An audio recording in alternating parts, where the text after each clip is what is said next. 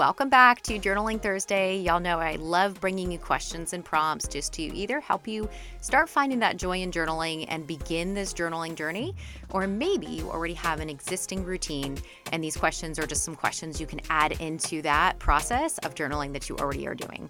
Okay, so if this is your first time hanging out with me, you're going to want to go back and listen to the previous episode. That is where we're actually talking about time blocking, and that's where I pull these questions from. Typically on Mondays, you're going to get some type of either informational or maybe even an interview where we're talking about a specific subject or topic. And then I do try to bring you on Thursdays questions in relation to that so that you can journal and dig deep and ask yourself questions about that topic.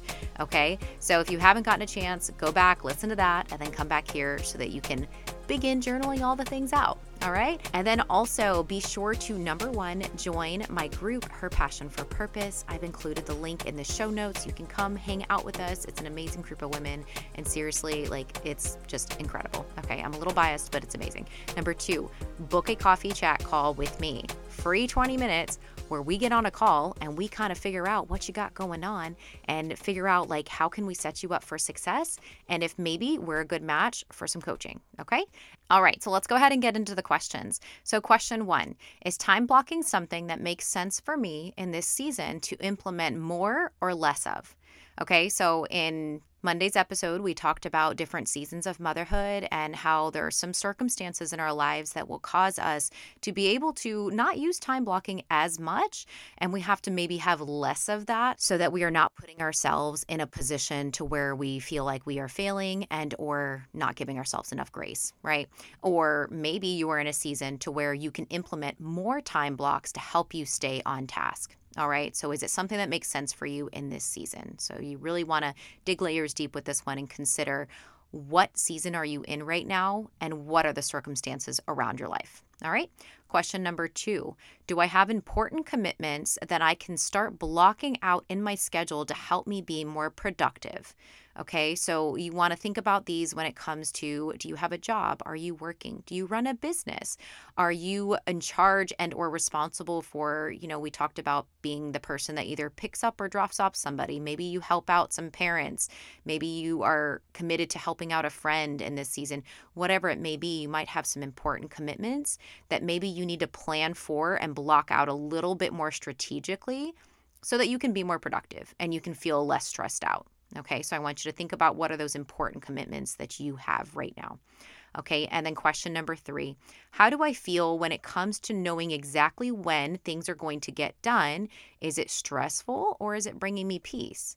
All right, so time blocking is not necessarily for everybody. We can all use time blocking to a certain point, depending on the type of person we are, depending on, you know, what, like, depending on the season we're in, and also just depending, I think it just has to do with personality, right? Some people don't like being super tied to the idea of like knowing what's going on every second of the day. and honestly, time blocking should not be that intense, but maybe you're that person that really likes to know when things are getting done at what time of day. And maybe you need to have that strategic planning and you need to have that blocked out very specific to the things that you are doing.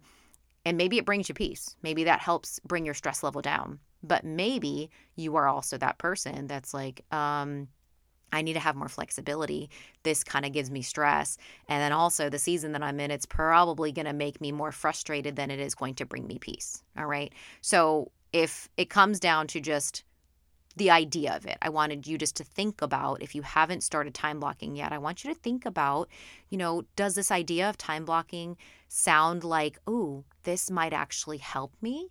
Or this is actually already freaking me out and we haven't even gotten started. Okay, I want you to think about those two things and kind of discern from there and kind of write down your thoughts, feelings, and emotions about that because, again, not for everybody. And we have to consider a couple different things when we are talking about implementing time blocking into our schedule. Okay?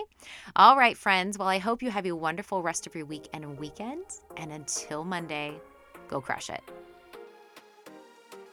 I truly hope you were able to receive something from today's episode. If you have a moment and you are loving this episode or this show, if you could please leave me a review on Apple Podcasts. It would be such a blessing to me, and this is how I really know that this is somehow blessing you. Thanks so much again, friends. And until next time, have a wonderful goal crushing week.